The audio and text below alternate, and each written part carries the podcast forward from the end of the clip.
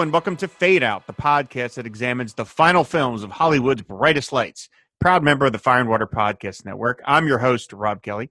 For this episode, our subject is special effects pioneer Ray Harryhausen. Inspired by 1933's King Kong, Harryhausen began working on stop motion special effects using hand built models while still in high school.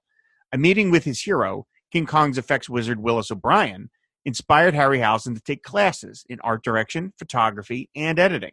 After serving in World War II, Harryhausen got a job assisting O'Brien on 1947's Mighty Joe Young. Harryhausen's first solo film was 1953's The Beast from 20,000 Fathoms, based on a story written by his close friend Ray Bradbury. Harryhausen created what he called dynamation, the process of splitting the foreground and background of live action footage, allowing him to insert footage of his stop motion models to make it look as though they are interacting with the actors and sets. The film was a major hit and it established Harryhausen as the name in special effects. Harryhausen didn't just toil on the effects, however. He helped conceptualize the look, story, and design of all the films he worked on. He would go on to work on films such as Earth versus the Flying Saucers, It Came from Beneath the Sea, and 20 Million Miles to Earth. He moved to color photography with 1958's The Seventh Voyage of Sinbad, produced by Charles Schneer, who would go on to be Harryhausen's partner for the rest of their careers. Harryhausen's other films included The Three Worlds of Gulliver, the iconic Jason and the Argonauts, Mysterious Island, First Men in the Moon, One Million Years BC, The Valley of Gwangi, The Golden Voyage of Sinbad, and Sinbad and the Eye of the Tiger. Joining me to talk about Ray Harryhausen's last film, 1981's Clash of the Titans, is our first returning guest, my pal Scott X. Hi, Scott. Hey, Roy. Hi, Rob. How's it going? I almost called you Ray, as in Ray Harryhausen there for a minute. I'm so I'm getting so into this as where you were going through the introduction. I'm going, oh yeah, love that movie, love that movie, love that movie. I would be I would be perfectly happy to be uh, mistaken for for Ray Harryhausen. Um, I'm excited to have you back. You are our first return guest uh, for Fade Out. Uh, as of November, when this episode is dropping, Fade Out is a year old. It is our, is our is our one year anniversary of the show. You were on our first episode talking about Alfred Hitchcock's uh, the family plot, and so I thought to celebrate our year anniversary would be it would be fun to have you back, especially since you pitched me this idea of talking about Ray Harryhausen, which I thought was genius because I'm always trying to initially when I started the the show, the idea was I'm going to talk about directors and actors. That seemed to be, you know, the make the most sense. But since then, we've expanded it out to producers, editors, and now we're talking about special effects people. And so I just thought it was such a great idea. I grew up on Ray Harryhausen. You grew up on Ray Harryhausen. Who hasn't? So I thought it would be perfect to talk about uh, Clash of the Titans. Before we start talking about this particular movie, I do want to ask you, like, what is your history with Ray Harryhausen movies? You know, I, as with many of the the classic movies that I watched, I would say probably I would stay up. I was one of those kids that stayed up late at night and I would watch all these old movies, whether at that time they were on WTBS out of Atlanta or Turner Classic Movies or American Movie Classics. And I saw all these movies, a lot of them sort of the voyage movies, as I always say, these classical mythological movies. And so many of those were, you know, like you had mentioned, Jason and the Argonauts, The Seventh Voyage of Sinbad, all these different movies. And at that time, I didn't know who Ray Harryhausen was. All I know was I would kept looking at these classic movies and just was enamored of these. I, I guess you would call them special effects scenes, and and uh, and that's really my history with Harryhausen. I, I, didn't even know it was him doing. I can look at this huge swath of movies, as you mentioned, from this 60 year career of his, all these famous scenes that we've seen in these movies, and they were him. But but he was behind the scenes. He wasn't the main actor. He wasn't the director. At least for me watching those, he was not the star. As I look back at every one of those movies now, he and his work is the star of those movies. Oh, completely. Yeah, I, I saw them all, uh, a lot of them, at least on um, Sunday afternoons, Channel 48. That was the local uh, Philadelphia station, and they would run. I've mentioned this on other episodes across different shows. I've, they would show the Universal horror films. They would show Abbott and Costello movies. Uh, they would show the Blondie movies. I think I've seen all 97 of the Blondie movies. Uh, Penny Singleton and Arthur Lake. Uh, and, and they would run Ray Harryhausen movies. And like you, I don't think I really knew the name, but you knew kind of from their look.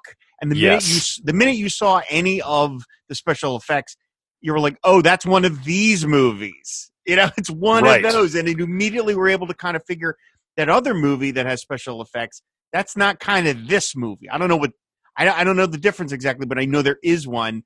And then eventually, as you got you know, I got older. I remember I saw Clash of the Titans in the theater when it came out. I was Yes, 10 I did old. too. Came I out did too. June. Yeah, it came out June twelfth, nineteen eighty one. Same day as Raiders of the Lost Ark. By the way, Yes. that's a good day for cinema. That you got Raiders and Clash of the Titans on the same day. I saw both, so I must have. I wonder which one I saw first. Which one my dad took me to first. But anyway, but by the time Titans came around, I was aware of Ray Harryhausen. I knew the name, and despite the fact that you know Star Wars has gone on, people know Star Wars effects. In a lot of ways, Ray Harryhausen is still kind of the only famous special effects person that I would say. I don't think the average person knows his name anymore. I just think time has moved on. But for a certain chunk of uh, people, he was really the only person ever to be famous for doing special effects. Yeah, and you know, you know, it's funny. Um, I always we always think of him as special effects, and, and I'll step back just a minute and talk about when I pitched this. So occasionally, um, Rob and I and a group of other people on Twitter will watch Svengoolie on Saturday night. We Right. we kind of do a riff track and tweet, and we were watching a movie that Ray had, Harryhausen had done um, effects, and I think it was Gargoyles, if I remember. Rob, the the made for TV movie, I think was the one that we were riffing on. And, and and then everyone on there, of course, like you said, knows Ray Harryhausen. Oh, Ray Harryhausen. And then I kind of uh, tweeted to Rob that, hey, might be an interesting choice for Fade Out, you know, or podcast or something like that. And so we always think of Harryhausen as this special effects, but I, I found this this quote, or well, it was actually written by Harryhausen, but about how he categorized himself. He said, uh, "I have never considered myself a special effects person, only an animator and filmmaker." Which is a special field encompassing its own special brand of expertise. And I was reading the biography that Harryhausen wrote. I guess I would categorize it as a biography. But in that, he wrote, he said, I'm not someone who the movie was scripted, written, and then came in and did effects. And that's why he didn't consider himself a special effects version or person. He was involved from the movie, in the movie, from its conception all the way through its finished production. So a lot of times these particular movies were set up around the effects that he was producing. So he didn't consider himself a special effects person, but that is how most of us think of him as special effects. But he was more involved than that too, I think, in the movies. Oh, absolutely. I mean, this this film was written. Uh, Clash of the Titans uh, was written by Beverly Cross, the husband of Maggie Smith, who is in Clash of the Yes. Titans. And I was reading about that. You know, he was he wrote Jason and the Argonauts as well. Uh, and I had read about that he had gone on some vacation to some Greek isle and had l- you know, looked up some local history and had gotten the idea to write a film about these Greek myths. And then he took it to Schneer and Ray Harryhausen, and they were like, "Oh no, okay, this is great, but we got to put a lot of monsters in this." And so, yeah, Yeah, that's that's what you were talking about right there. He's already saying, "Okay, we're gonna we're gonna rejigger this movie to make it sort of a Ray Harryhausen movie because it's right now it's just a bunch of people in robes talking, probably." Yeah, and, and that's what Harryhausen mentioned that in this autobiography. He said the same thing. He said his he had first conceived of adapting the story in the 1950s, and that's about when you were talking about. And then he said, and then again after Jason and the Argonauts, and he said just what you said. The creatures were the main attraction for him, even though he called it a quote wonderful tale. Um, which which again he he and then he talked a little bit about how how from conception way back in the 50s why wasn't it made till so much later? He said that there was a complex story and they was trying to sort that out. And this is the, the craziest reason for not doing a movie ever. And this is part of what what harryhausen said. He said well you know the hero was perseus and at the time percy the name percy was associated with being a sissy. So they didn't want he didn't think that would really fly very well then Oh God, and then later, later in 1969, he was visiting some island that, like you said, that Beverly Cross came in. They they re-talked about it again, and then he said, and at that time, I the sa- I didn't have the same concern about the name Percy. So then they decided they could move forward with it. that's amazing how sort of times change. I mean, again, you and I are around the same age, and when we were kids, uh, like you know, being named uh, like Sylvester or Right. Arnold were kind of those are kind of like nebbish names, and then then Yeah. thanks to Hollywood, they're like the two toughest guys in Hollywood. Right, right. That- so it doesn't matter anymore, you know. Uh, but uh, that's I never heard that. That's that's Yeah. really remarkable. Oh Lord Almighty! Thank thank goodness they decided not to change it for that reason. well, you know, Well, it's it's funny that you say that because that was one of the things he said when they were looking at that. He said, "Well, we kind of had a couple of options: either change the name of the main character, or basically not use the character's name or the character at all." And he said, "And neither of them, neither of them would work." And so, so again, it waited, and then it worked itself out. Now, before we get to uh, Clash of the Titans uh, in specific, I do want to ask: like, are have you seen every one of his movies? Because I went through the list in preparation for the show. I went through his list of every film that he worked on, uh, and I have I realized there is I think there's I think I've seen all but one. I have not seen Three Worlds of Gulliver, uh, and uh, and I and I went decide I, I wanted to review as much as many of these films as I could, and surprisingly, unfortunately, a lot of them are not like easily available like on streaming. And i don't even mean for free. I just mean to rent. A lot of them are just not around. But i i still haven't seen three worlds of gulliver. But the rest i have seen at least once are there any that are missing in your your uh harryhausen bingo card I think I have seen, or at least in whole or in part, most all of them. Um, like you said, I kind of glanced through them too, and I can't, I can't think of any that I haven't seen. I, I feel like I've seen parts of the Gulliver one, Mhm. but that is too is the one for me that that would be a little bit. Oh no, I haven't seen. uh Was it Gawanji? Valley that- of gwangi yeah Yeah, Gwangi. I don't. I haven't seen that one. okay okay yeah i've seen some of them i've seen just once and then there are others like the golden voyage of sinbad which i i did a uh, trailer commentary for over on our youtube page it's my it's one of my favorite movies of all time. I've seen it like, dozens of times at this. And I remember uh, you mentioned Svengoolie. He ran "It Came from Beneath the Sea" Yes. uh, not all that long ago. Not and that too one was long ago. really fun. Yeah, that one was Yeah. really fun. So yeah, they they they really are. And there is a box set.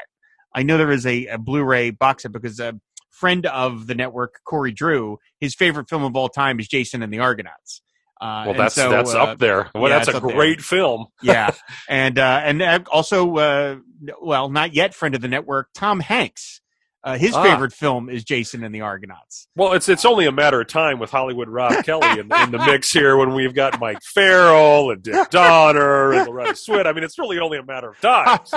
I'm going to call myself that from now on. Hollywood Rob Kelly. I like that. I like that a lot. Uh, but yeah, I got to track down Three Worlds of Gulliver at least to be able to say, all right, I've I've seen every one of them um, at this point.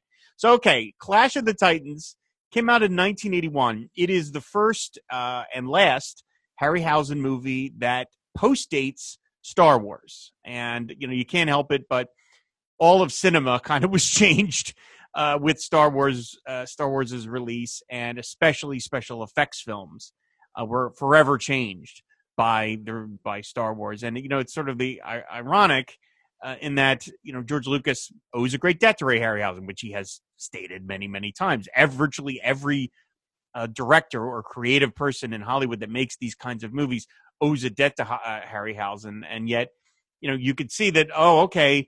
Clash of the Titans. Well, we'll talk about Clash of the Titans, but whether how much it holds up versus you know when it came out and stuff like that. But um, I do want to get into a sort of a brief plot synopsis of it. Let- when when we get there, I have like a page of notes on this. It, just what you were just talking about. okay, about right. where and again feeling into his last his last film and kind of where he felt like he stood in this continuum of evolving special effects so i want to make sure we get back to that too Oh, per absolutely, we'll absolutely get back to that. So I'm going to go through the plot very briefly, and then I will talk about the cast, so we can all so be on the same page here. So uh, King Acrisius, king of Argos, banishes his daughter Danae after she is impregnated by Zeus, throwing her and her infant son into a wooden chest and sending it out to sea. As revenge, Zeus orders Poseidon to release the last of the Titans, the beast known as the Kraken, to destroy Argos. Danae survives and arrives on the island of Seriphos, where her son Perseus grows to adulthood.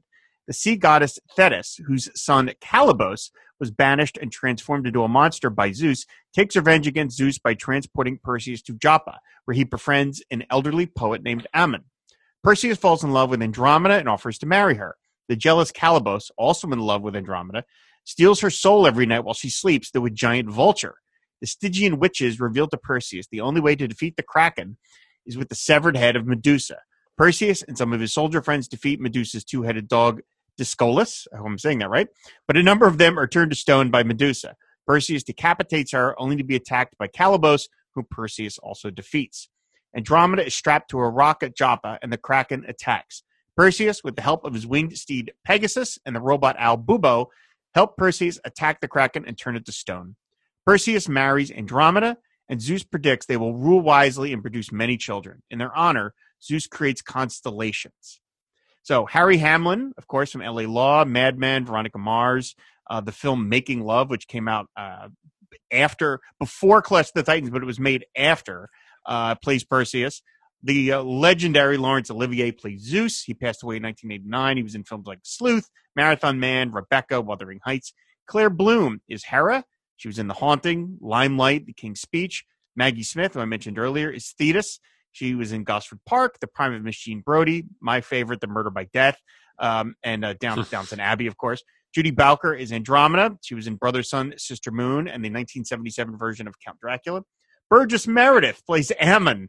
He passed away in 1997. Everyone knows him. Rocky, the Batman TV series, Grumpy Old Men, The Manitou, which we covered here on Fade Out a couple episodes ago. Jack Gwillim plays Poseidon. He passed away in 2001. He was in Jason and the Argonauts, Patton, and Lawrence of Arabia.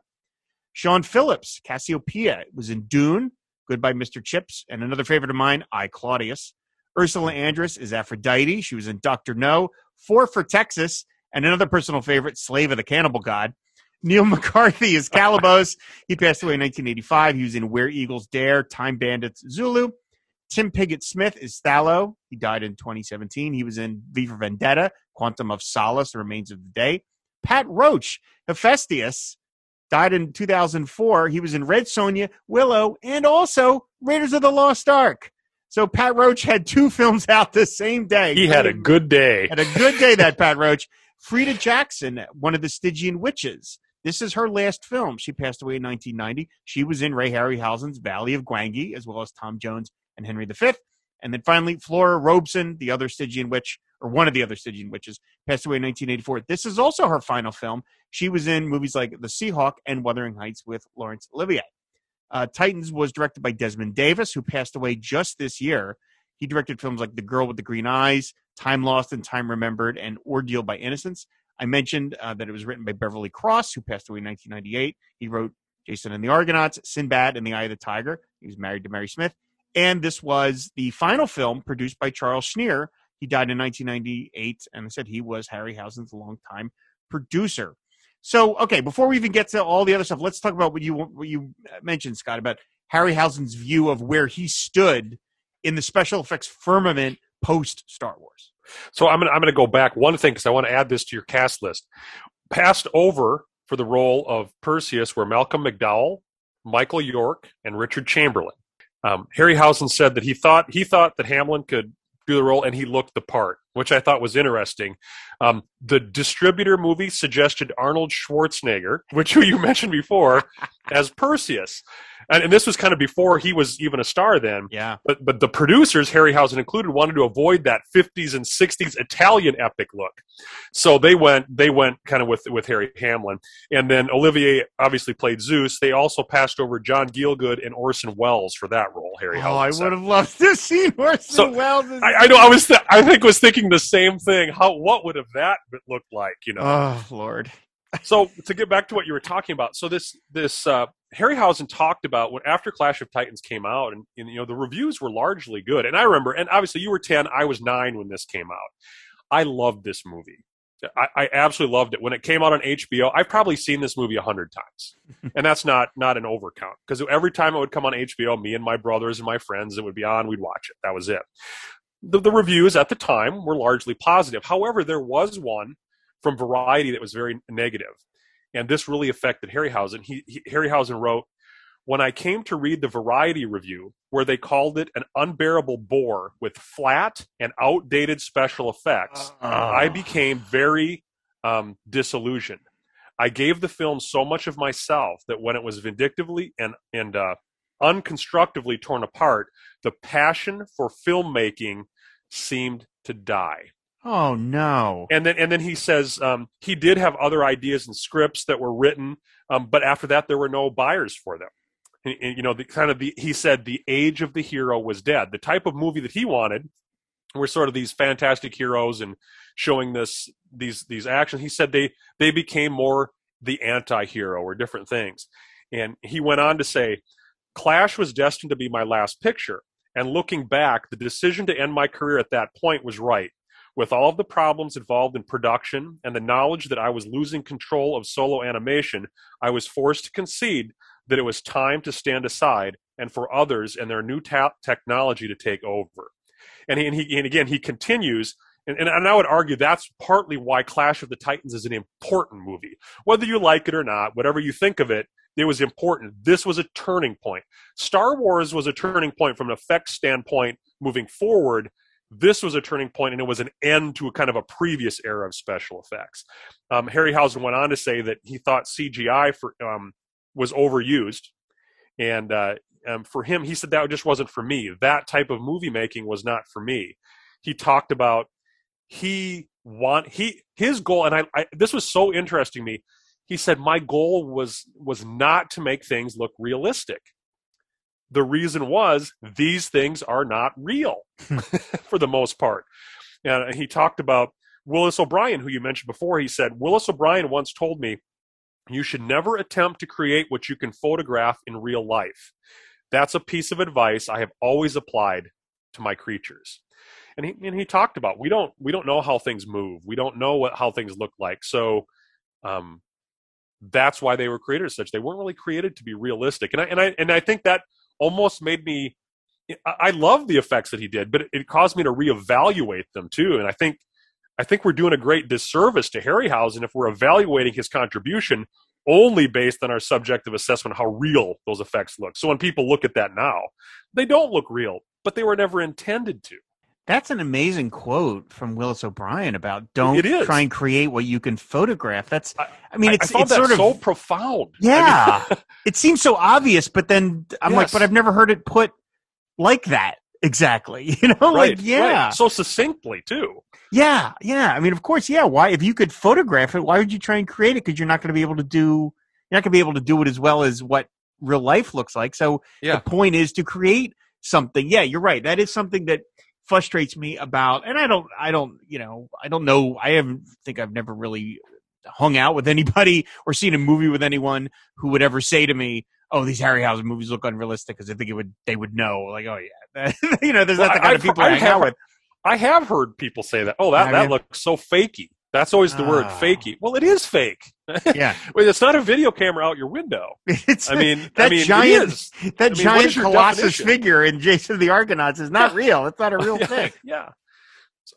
But they have a certain visual life and a and a feel to them, partly yes. because they are real. They were literally done, and all, every movie that Harryhausen worked on until this one, he did solo completely alone. Yes. And first of all, just the Herculean, no pun intended, labor of that is impressive. But let, it also let me let me interject with that yeah. another quote from him because this fits right into what you said.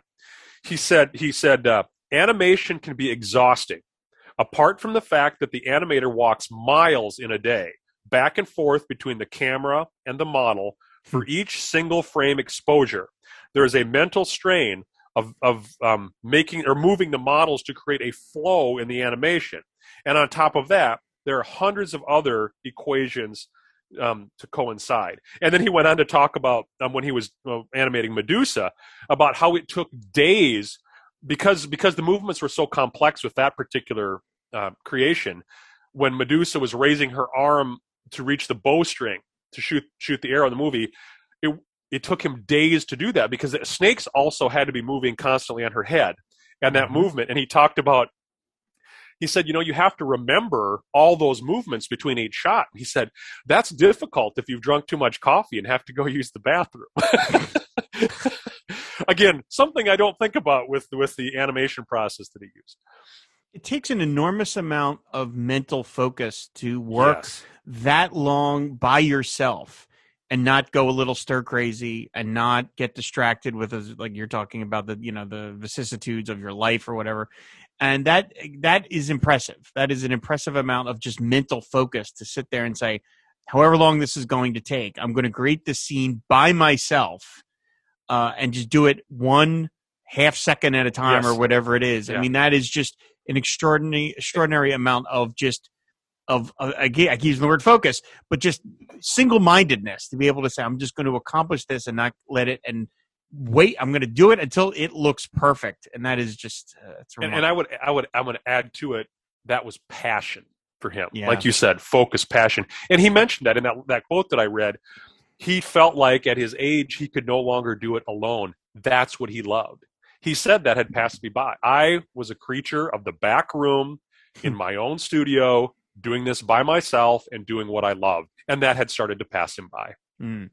I think it's almost sort of perfect that he managed to produce one last film Yes. in the Star Wars era.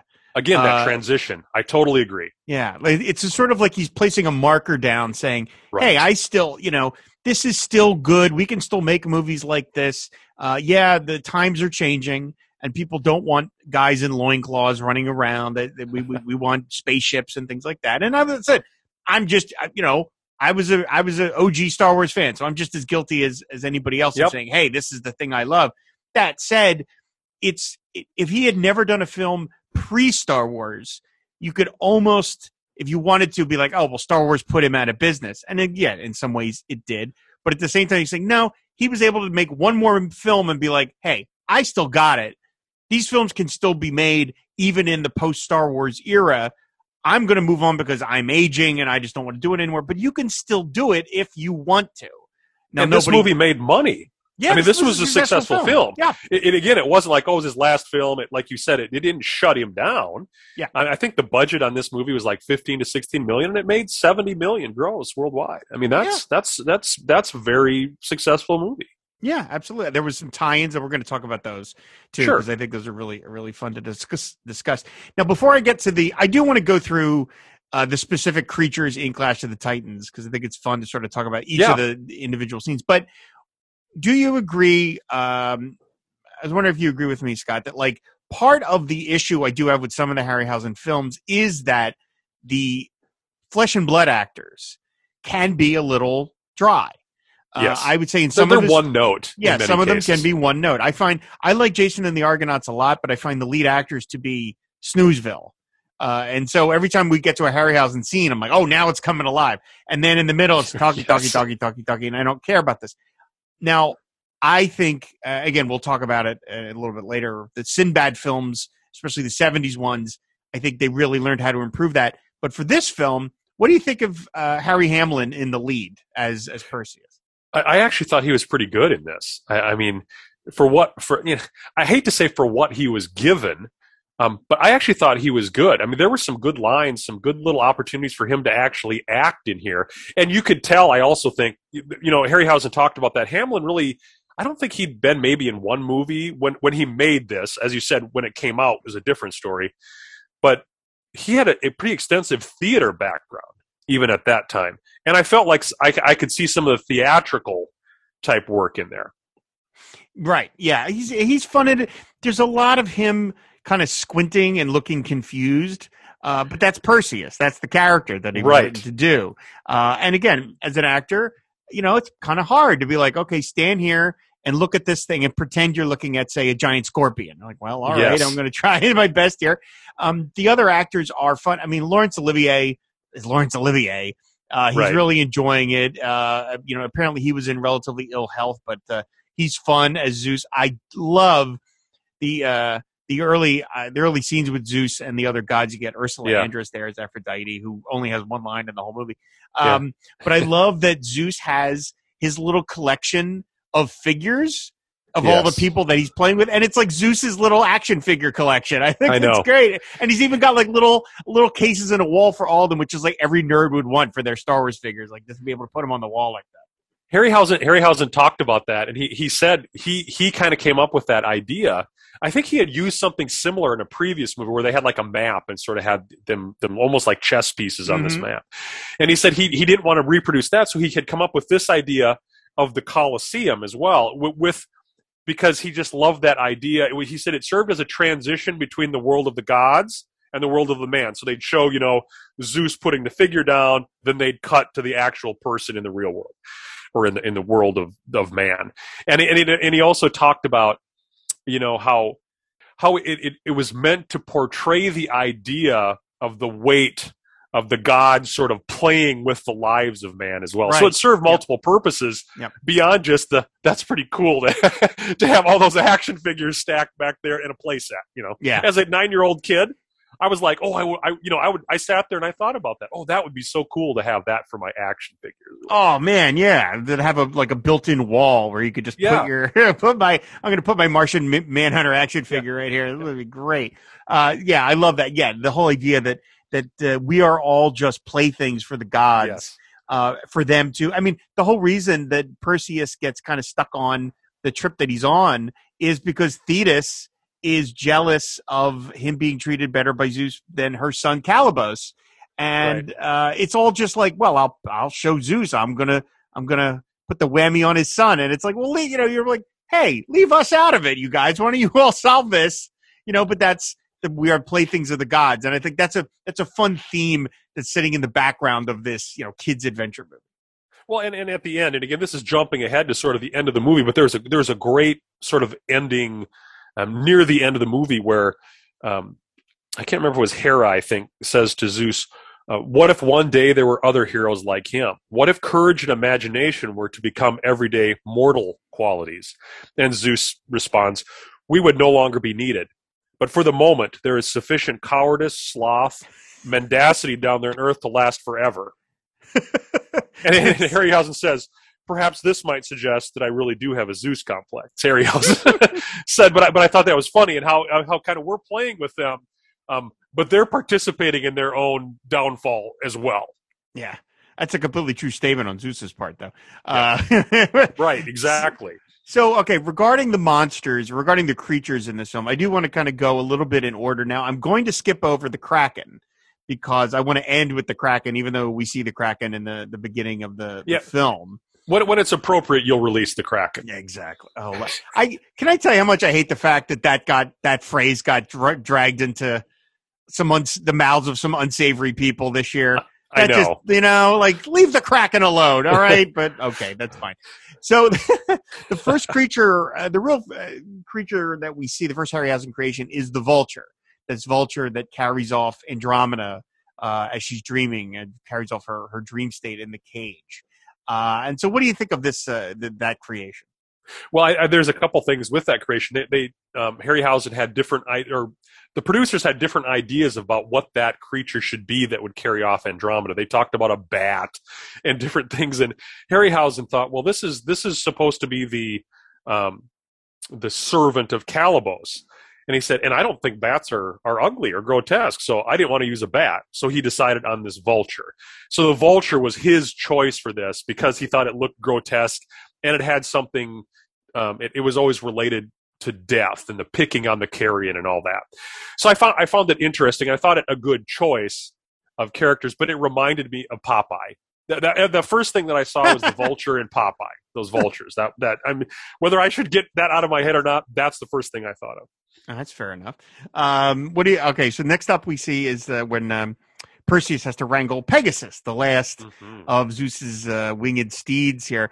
And this is, I mean, the amount of uh, one of the things I think Harryhausen, you know, got was so good at was the the mixing of the two. Uh, I mean, it just the the the, Yeah. the blending Oh, of the actors with the this this footage that he was creating off in another room somewhere, and this Pegasus sequence where Perseus has to wrangle uh, Pegasus down is really I mean, one of the great sort of bravura sequences about how he's able to put that together. I just, I, it's a beautiful effect. He you know he and he he talked about that and again in this book that I read that he wrote where he talked about teaching Harry Hamlin how to sort of pantomime these movements and the, and the position to stand in and, and, and again forethought telling Harry Hamlin where he needed to hold his arms in front in relation to his own body so that when he did the animation later it would match up correctly and it That's did amazing. And and like you said, how he's grabbing the rope and, and, and wrangling Pegasus and, and Harryhausen. And this is something I didn't know. And this this sort of weirded me out. He talked about how they made the, the animation sequence for that. Those are part of the animation for that was real duck wings that he used on Pegasus Wow. to which they added things to make them move. So he talked about going to this particular store where he would buy to make these these uh, creatures real fur real animal parts. And he said it always freaked me out going in there. And he said, and he said at one time, and I don't know how old he was, he said, I thought that there must be no animals left in the world when I would go into this this place where he got these these pieces to make his his machinations. That's amazing. That, And so again, you're incorporating real real animal structure into the creatures as well. That's remarkable. I didn't imagine the having to act while you're keeping all that straight in your head of like where you got to put your arms. Amazing. Uh, that's geez. Again, that's the amount of concentration that requires is, is unreal. Um, the next creature that we see is Calibos, which is the only time I believe in Harryhausen's career where there was a mixture of an actor Yes. with a with a, a Harryhausen effect. I mentioned Calibos was played by Neil McCarthy, uh, with this I can amazing amazing uh, mask. This uh, and the horns he's got. It's a but and there's the point where he stands up on his cloven hooves, and that's the part where it becomes a Harryhausen effect. So that was he was treading new ground there, actually blending an actor with a creation and sort of seem be able to again sort of put it together to where it looks sort of seamless. and he and that was not their original intention. Uh, Harryhausen originally intended uh, to be entirely um, animation, but as they kept working, they thought he he has to contribute. He has to speak. He has to, and they thought with time wise, the amount of time they had for animation, it would take too long to animate the animation to do actual speech for close up. So they got the actor, as you said, McCarthy. Where I came up with Wag- Mr. Wagner on that, I Hmm. don't know where that was. So my apologies. But but when he when they did that, so they put him in. They said he was perfect. Harryhausen said because his underlying bone structure was similar to the the idea that he had for the character, and then as you said, the makeup artist he said put together something fantastic. And so the model of of uh, Calibos um, was not super detailed in the end, but they want because they wanted to have cloven hoofs. So just what you said when they first showed him, they showed him stepping up with the cloven hoof. So it was already in the mind of the audience that this really was a creature, and so it made the the mental transition easier on the audience. They felt. Yeah, it's a, it's a it's a great performance by by McCarthy, and it's and it's a great makeup, and it's and it works really well. The sort of blending of the blending of those two things. Um, so then there's Bubo, the owl. Now I have read uh, conflicting things about Bubo.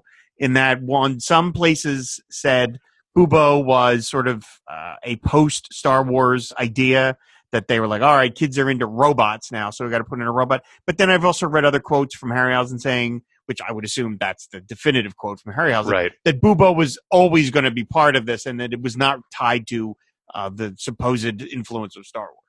Yeah, that's the same thing. I, I read Harryhausen, and he said uh, Bubo was invented prior to Star Wars. And he said it was actually hurtful to the production team, he wrote, and he said something along those words, that we were accused of kind of aping this R2D2 idea of the humorous part. He said, we always had a creature that was going to be hum- humorous, and then we had created this idea of Bubo.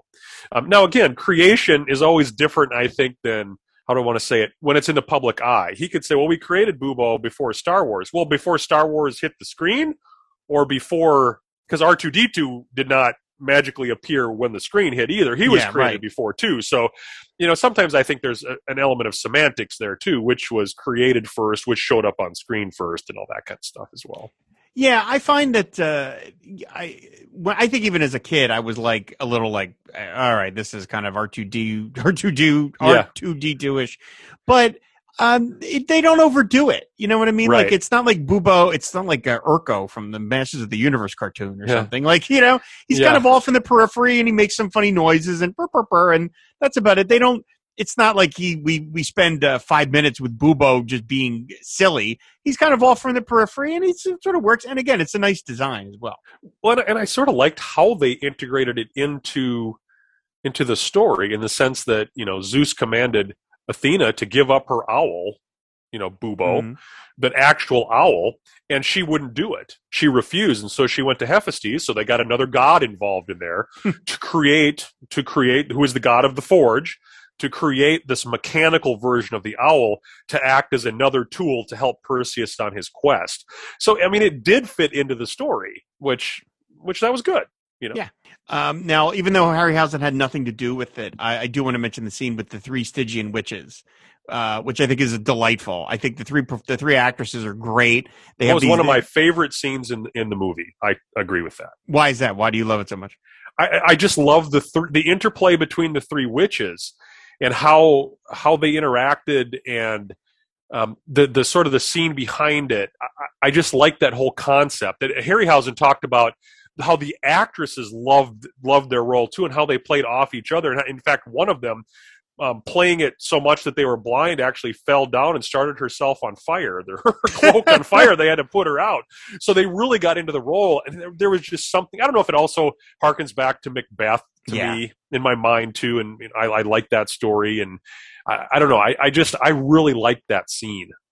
The makeup is great. Like their eyes are all Yes. of, you know, grown over. Uh, and then, and when they, when they're, they're looking for the, they're, they're searching on the ground and they're like, find it, find it, find, you know, like the, th- those three actresses, I mentioned the two of them, uh, who's this, this was their final film, Flora Robson and, uh, Freda Jackson. Uh, they really are fun. Like, it, like it's, Yes, th- these these films where we live in this crazy world where there are monsters it's like every imagine living in a world like this where every turn is some crazy creature yeah, uh you know some weird thing that you have to deal with it's like it's they were they're they're not threatening but they're creepy and weird uh which is an enormous fun Well, and again, this is one of those spots where you know, Clash of the Titans. We have these gods. We have the story of Perseus. This is this is not this is not a strict interpretation of the story of Perseus. There's some other things we'll talk about. They they mixed all this stuff stuff up, and, and this was not. These were characters that were essentially created from other uh, myths to put into this. They they sort of creating the. There were sisters of Medusa were were were part of this. They took part of that idea and some other ideas that combined to, the, to form the Stygian witches. So again, I mean, it just made it fun for me. These creations that that fit so well, that seemed like they'd be part of the mythology, but they really weren't. They were Yeah. they were just part of the story they created here. Yeah. Uh, and then, so the next creature that Perseus encounters is the two-headed dog. Uh, I've been pronouncing it Dis- Disoculus. Dis- do you know how to pronounce that? Yeah, it's it's I can't remember exactly. They, I don't even I- remember if they say it in the movie. I, I- no, I don't think they do. I think it's yeah, Dioscolos is how I always pronounce it. Okay, all right, that makes sense. Dioscolos. Dioscolos. That sounds a little more Greekish, anyway.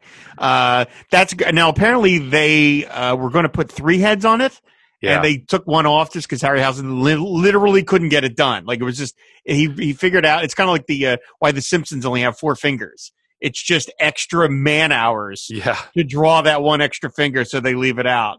Uh, but but again, that's anything with uh, involving fur, as you know, dating back to King Kong, is so difficult. And it's again, it's a marvelous sequence of Harry Ho- of excuse me Harry Harryhausen of Harry Hamlin Perseus Yep. fighting off this creature, and then he stabs it in, in the neck, Yep. and the blood pours out. It's gruesome as all get out. And you know, you talked about again. Again, this is where I say, and you don't always see it in Harry Hamlin's acting, but this is great acting in combination with the animation. Again, oh, Harryhausen when he animated this, he obviously was doing the animation, but again, they were pre all the principal photography and all the shooting was done before the animation started.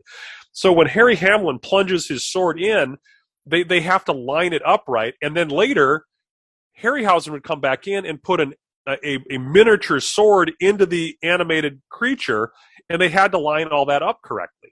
The angles had to be corrected. And to me, it's just amazing the intricacies and the interplay between an actor who can't see it; they have to imagine it, and they have not only do they have to imagine it, they have to be on the same wavelength with the animator who's also imagining it. It's just it's miraculous to me. And they it's not the only time. It's not the only time this happens in this movie. There's like three more times this happens. Yeah, I mean, like when when Perseus stabs it in the neck, you know, when you're holding something and you stab, you know, you're sticking your sword into a a, a surface. That surface has a little bit of resistance. Yes. Your your arm has to look like it's meeting that resistance, even though you're just poking the air. right. That is a really tough, and and it's and if you don't have it, it's immediately easily spotted as fake. Uh, yeah, and, even think remarkable. about it is, and think about the height of the dog. How tall is Diascolos? Yeah, You know, they had they had to figure that out. Okay, well, we think that this dog is going to be this height in compared to a man. So as you were stabbing down, um, it's going to be at a moving head, and so this head is going to be about this high. So again, all the thought that goes into this stuff is is incredible. And then again, that idea of the resistance Uh, Again, that's not even something that would pop into my mind when I was doing if I were doing something like this. Yeah.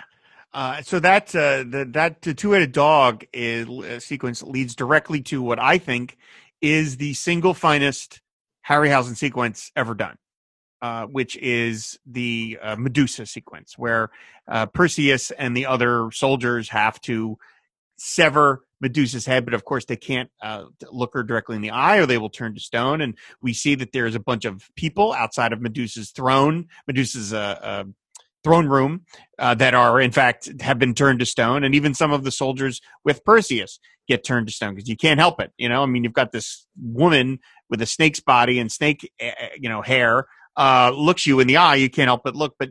I think this is his. This, the soldiers are sort of like the the mythological equivalent of Star Trek red shirts. They're just sort Yeah. of there to die because we have Yeah. to show that Medusa really is, you know, kind of badass. Yeah, Tim Pigott-Smith is the only soldier that we really even get to know that sort of befriends Percy. But everybody else, yeah, they are kind of like, uh, yeah, red, red shields or something.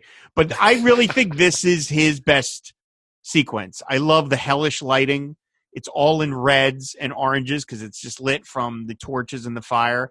Uh, just this, the, the sheer, again, the, the detail of it of having, you know, what, like a six or seven different snakes on top of the Medusa's head while she's She- firing her bow and arrow, while the had- tail.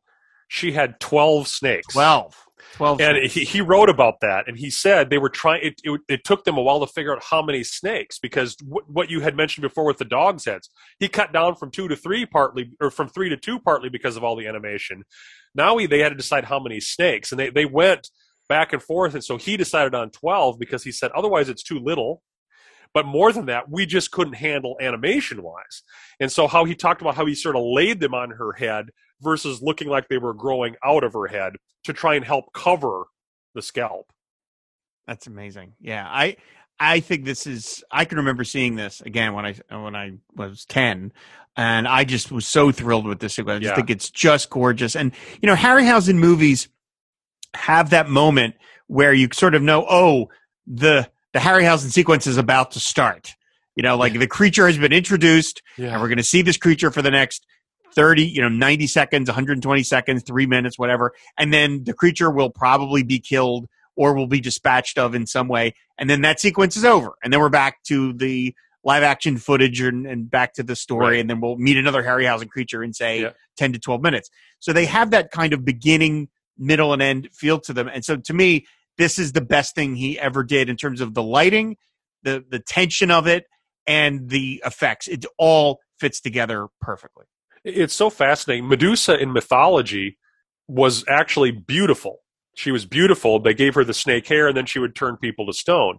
Harryhausen uh, talked about how he just he didn't it didn't work for him that she could that she should be beautiful Mhm. and have this power to turn people to stone. So that visual that you see of Medusa was totally his vision of Medusa. Hmm.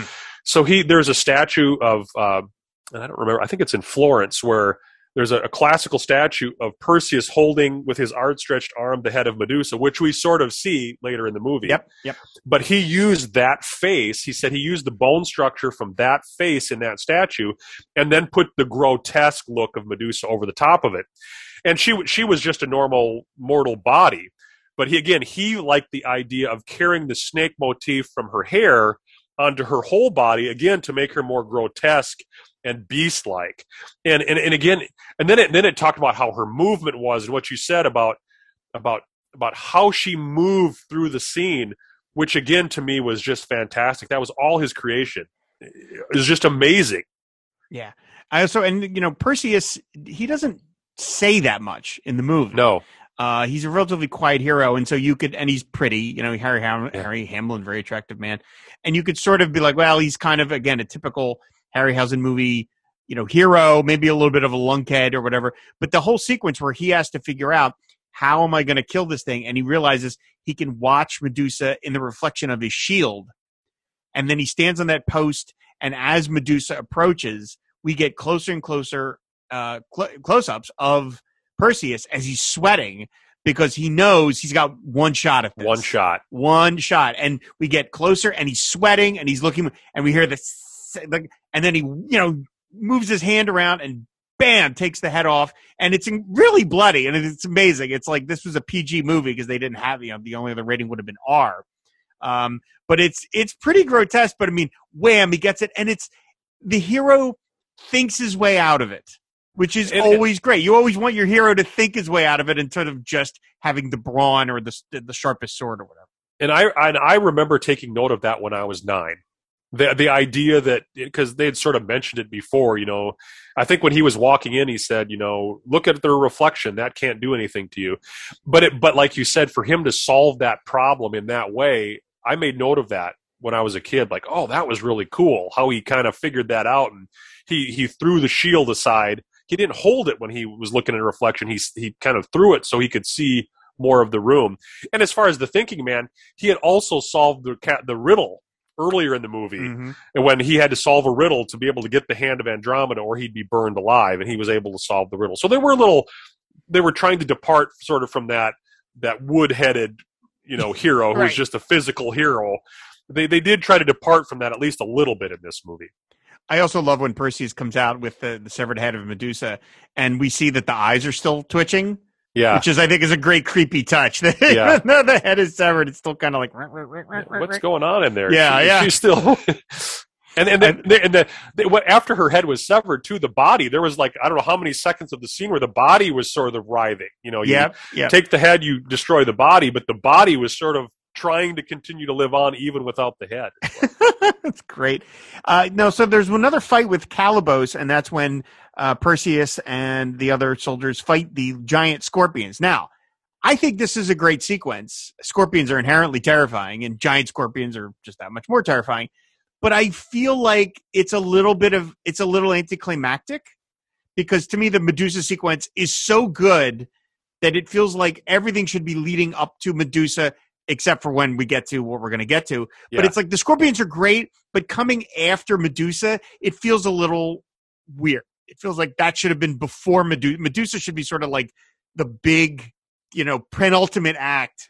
I know they've got to get rid of Calibos, but I don't know. Am I am I overthinking that? Do you feel like it's I when I was a kid, I rem- I I remembered it differently when I watched it over again, and I was like, oh wait a minute, now we're getting to this. Like the Medusa sequence comes, and I'm like, oh, we're really near the end of this movie, and then I'm like, wait, no, we've still got like 25, 30 minutes. Like what? Right. you know?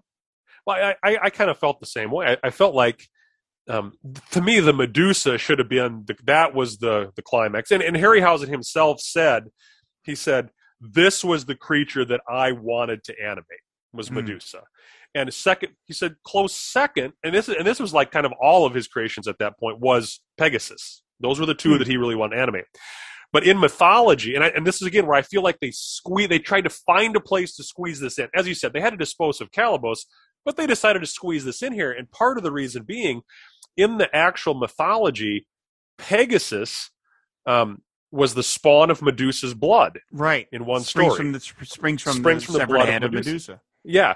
So they loved that idea and they wanted something to spring from it just because it was a great idea. So they wanted to use it. And then Harryhausen kind of said, well, I've always wanted to animate a giant scorpion. So let's have the giant scorpions come out from the from the blood. And that's sort of where it went. And again, it tied in with Calibos because he knew that and trying to, she was trying to get, you know, Perseus and stuff. And, I, and so I do feel like it was sort of shoehorned in there a bit.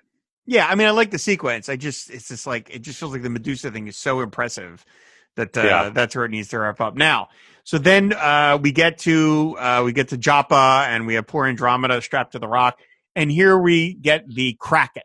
Now, I do find it very odd that the Kraken is seen right at the top of the film and not saved for the end, because to me, like I like how I said, the Medusa is my favorite uh, Harryhausen sequence. The Kraken is my favorite Harryhausen single creature. I love this puppet so much. I think it's such a great design. It's this kind of weird creature of the Black Lagoon, King Kongy sort of thing. I ab- and I love that it's you know of course it's coming out of the water, so it's dripping. I love the fangs. I just think this thing is so gorgeous that I wish we hadn't seen it at the beginning of the movie. I wish they had shown had gotten away of uh, of of showing the destruction of Argos without showing the Kraken doing it because I feel it's slightly underwhelming that we see the Kraken the second time. We've already seen him uh, here. Nevertheless, I still find this final sequence with the Kraken absolutely magnificent because I just think the creature itself is so great. Yeah, and you know that's an interest, interesting thought as well. And they, they had they had employed some other tactics that I feel like maybe they could have used at the beginning, like when Calibos was transformed into that horrible creature. It was in Zeus's little Colosseum, and the shadow changed. Right. Yeah. Oh, that's so it great. makes me wonder great. if if it, it would have been. And again, this is obviously you know looking backward right. to somehow just incorporate the shadow of the Kraken, eh, It's doing whatever the Kraken's doing to destroy Argos, and then, like you said, leave the big reveal of the actual creature until the end. Yeah, again, like like I said with the Medusa sequence, when I rewatched this film, uh, having not seen it for a while, and the Kraken shows up at the very beginning, I was like, "What? Wait a minute! The Kraken's like, you know what I mean? I Yeah. I had remembered the Kraken, the release the Kraken had being like the big conclusion to the movie, you know, and then it's like, oh wait, no. Um, so uh, well, it, it is funny how our memories change because I watched it again too, and I always remember the the yelling line, "Release the Kraken." That Yep. was never in there. no, It- at the beginning, when he was angry, he said, "Let loose the Kraken." right? Yeah, And yeah. but then no at one the end, says he yeah. says he just says, "Release the Kraken," right. like, like he was resigned to do it. Zeus was. So Like so again, again, my- or something. yeah, and like you said, I really did not remember the Kraken even being at the movie. I think my mind wanted it to be the climax, so it had sort of pushed that away a little bit. Absolutely. So uh, it's it's uh, it's an amazing sequence. Again, it's my favorite of his creatures, and I did want to talk briefly about the uh, Clash of the Titans action figures. There was a line of action figures because, again, influence from Star Wars. Uh, these these you know Hollywood studios started realizing, hey, wait a minute, you know, kids won't want to buy this stuff. Now, did you have any of the toys? I did not. I, I don't think I ever even saw them. I grew up in a little town in South Dakota, and the local Ben Franklin Five and Dime did not apparently have the Clash of the Titans action figures. Okay.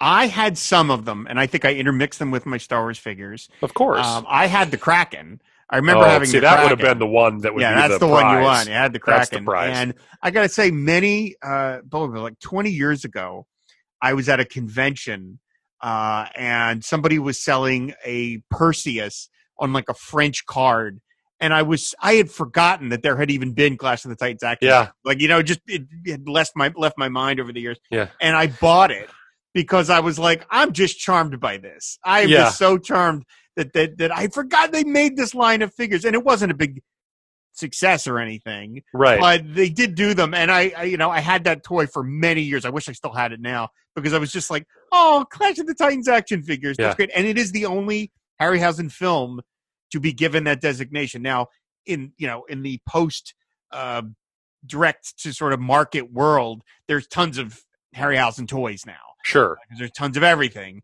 But it is the only film that actually got an action figure line at the time of its release. And, and the Kraken, what a great character. Now, Oh. tell me, or excuse me, action figures, subject for action. So tell me, how? What was the scale of the Kraken From what that I you rem- that you recall? from what I remember, again, I'd have to look it up, but if I remember, like he was like almost like um like Godzilla size or Shogun Okay. Warrior size, maybe a little a little smaller than that. Yeah. But that's what I remember, and I don't even want to go onto eBay and look up how much it would cost to get a Kraken. Oh, yeah it's probably an absolute absolute fortune. So overall, um, as a final film, as a as a final, you know, I mean, we talked about that that Harryhausen did briefly apparently flirt with the idea of doing another film. They had talked about something called Force of the Trojans, which is an unfortunate title. Uh, but um, uh, and and they just couldn't get anywhere with it. The studios were just like, nah, this Yep. stuff's old hat. Star Wars and you know Star Trek, that's the future. That's where we're going. As a final film, how do you think it? You know, what, what does it say about Harryhausen's legacy that this was his his final outing?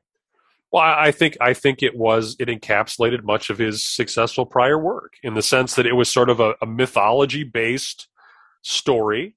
A lot of his movies were based sort of on that Greek, that that sort of classical hero type of a story. Not all of them, of course, were, but a lot of them were. The most famous ones were.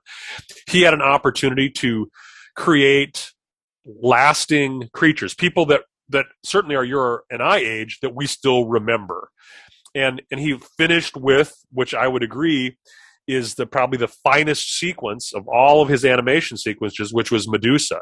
So I think I think it was, and it was a successful movie. So Mhm. I, I think I think it was a very fitting fitting end, so to speak, to to uh, to the end of his career. And as he said, this was destined to be his last picture.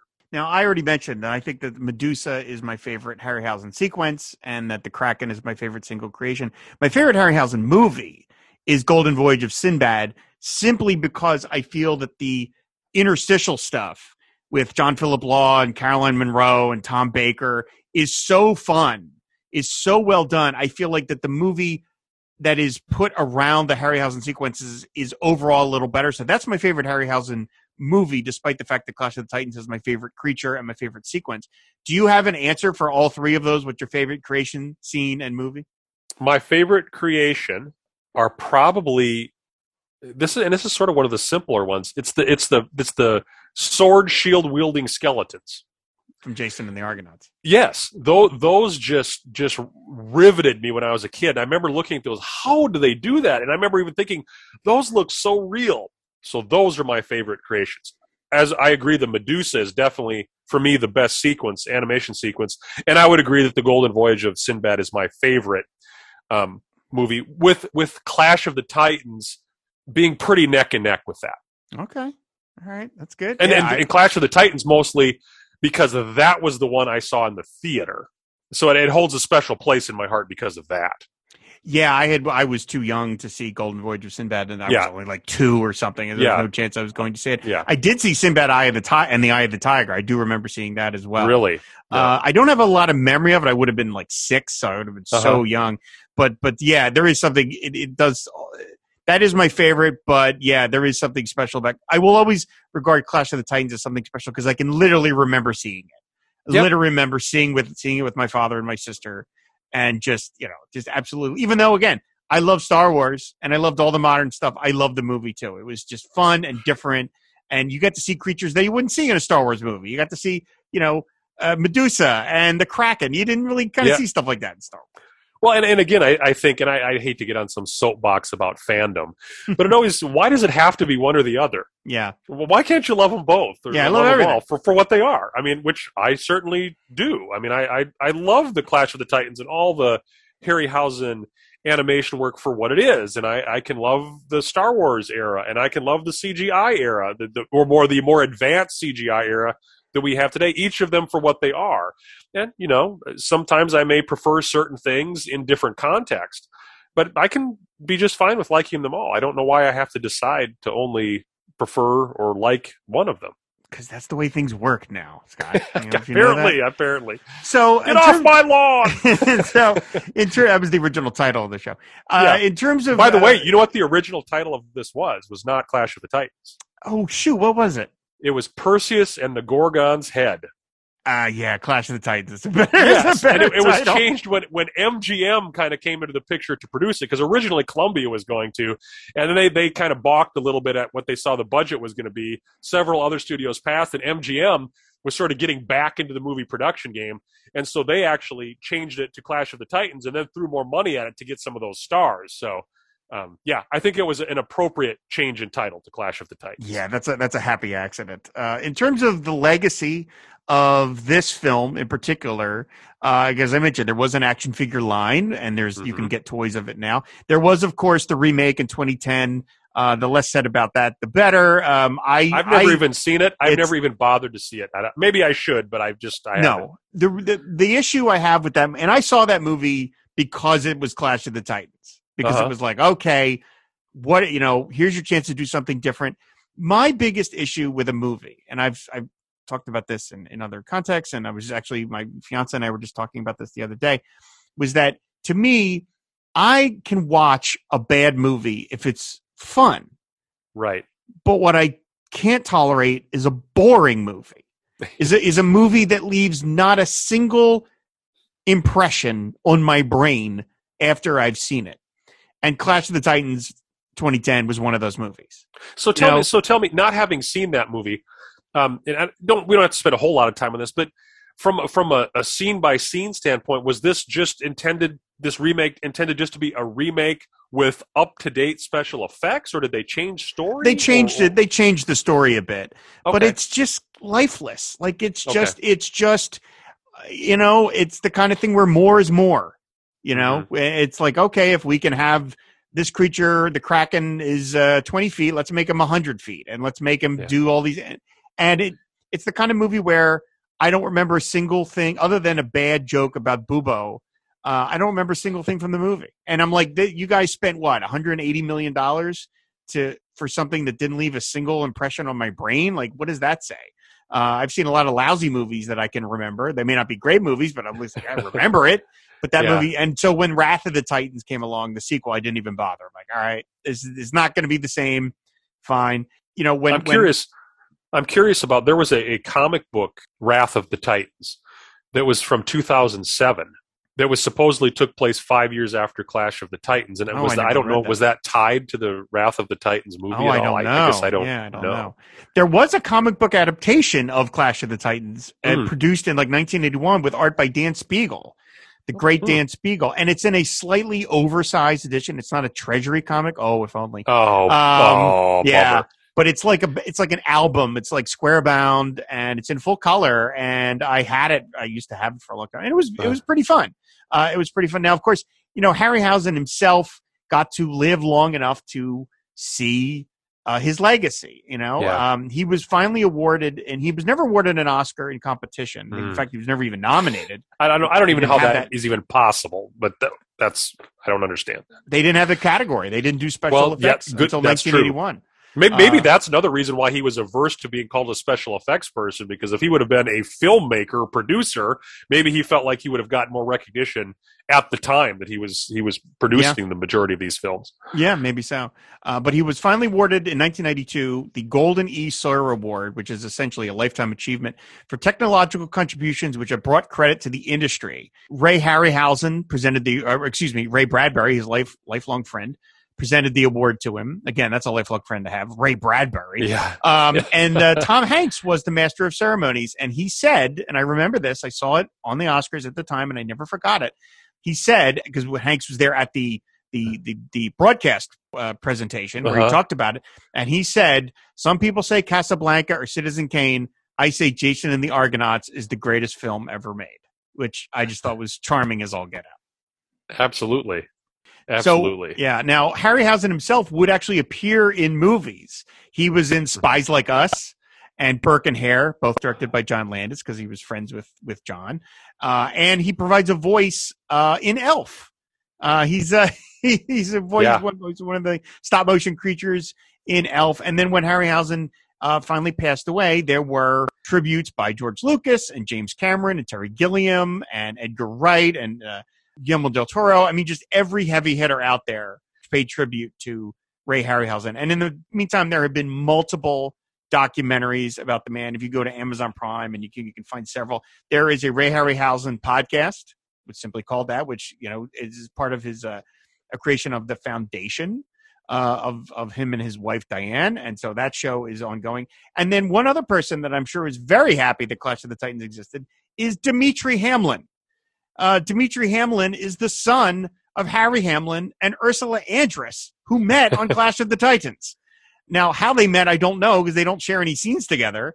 But nevertheless, this is where their relationship started, and that produced a son, Dimitri Hamlin. So I'm sure he's really happy that Clash of the Titans got made. Yeah, that that would seem to be a pretty good reason to be to be thankful for that movie. I know the only thing I can think of there was a production still that had the entire cast in it.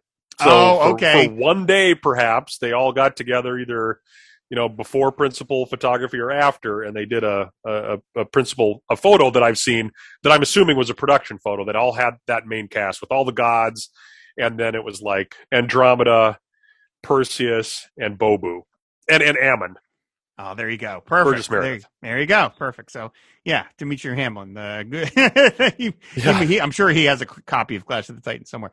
So, uh, overall, like I said, I think it's a great film to wrap up his his legacy. I mean, again, he he lived long enough to be able to say, you know, to sort of be like, yeah, this was my last film. He could have probably worked on other films if he'd wanted to, but he chose to leave it behind and know that that was going to be his capper. And not everybody in Hollywood gets to do that. They don't always necessarily know it's their final film. I've been doing other episodes where you know with, we talked about with Alfred Hitchcock. Alfred he didn't- Hitchcock. He didn't plan Family Plot to be his last film; it just turned out that way. But Harryhausen lived for uh you know for decades, and again got to see his legacy and uh, you know see how much uh, his stuff is revered and get put out on on Blu-ray. And again, it's some of the stuff's on on the Amazon Prime, so it's a it's a fitting coda to his career. And like I said at the beginning of the show, it's sort of great that he got to do it after supposedly his films were old hat. He got to sort of leave his mark one last time, uh, and then Well, say, and- "All right, now I'm done." And when you talk about legacy, in some ways, those are such a fitting legacy because it showed the respect that filmmakers continued to have for him and his work. The legacy was their appreciation. You know, I hope he felt that. Absolutely, yeah, I'm sure he did. I said it's a it's an amazing uh, series of films, and go back and check them out, everybody. He said there some of them are a little harder to find than others, or some of them are like squirreled away on the most obscure streaming services in the world. Like First Men in the Moon is like buried on like Tubi or something, but but you can Yeah. find a lot of them, and they are uh, really a lot of fun. So, uh, anything else we want to say about Ray Harryhausen as you wrap up here, Scott? The one thing I would say is I would highly recommend the book called Ray Harryhausen: An Animated Life. Yes. it was written by Ray Harryhausen and Tony Dalton. So a lot of the, the anecdotes that I've given using Harryhausen's words are from that book.